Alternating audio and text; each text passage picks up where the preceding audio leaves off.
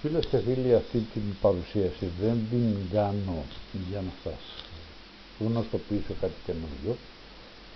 Ε, είναι σίγουρο ότι ξέρετε όλες τις αποφάσεις του Συμβουλίου Επικρατείας και το τι συμβαίνει σχετικά με τις παρατάσεις και με το θέμα των παραγραφών. Αυτό όμως το οποίο με έχει προβληματίσει και για να είμαι ειλικρινής θέλω να προβληματίσω και εσάς είναι ότι αν αυτές οι αποφάσεις είναι για χαρά ή για λύση. Και γιατί το λέω. Προβληματίζομαι.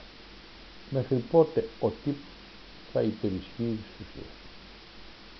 Δεν είναι δυνατόν να απαλλάσσονται φορολογούμενοι φοροδιαφυγής της τάξης των 300 εκατομμυρίων δραχμών, 100.000 ευρώ, 1 εκατομμυρίου ευρώ 500.000 ευρώ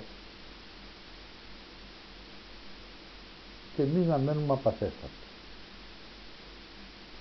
Η δικαστική εξουσία καλά κάνει τη δουλειά της. Καλά κάνει και εφαρμόζει τις διατάξεις του συντάγματος, καλά κάνει και εφαρμόζει τις διατάξεις όλων των νόμων.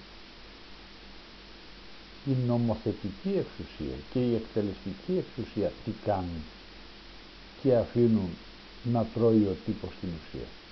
Αυτό είναι το πρόβλημά μου. Θα ήθελα και την άποψή σας. Αν δεν σας κάνει κόπο, παρακολουθήστε λίγο την παρουσίαση και πείτε μου ποια είναι η άποψή σας για το θέμα αυτό.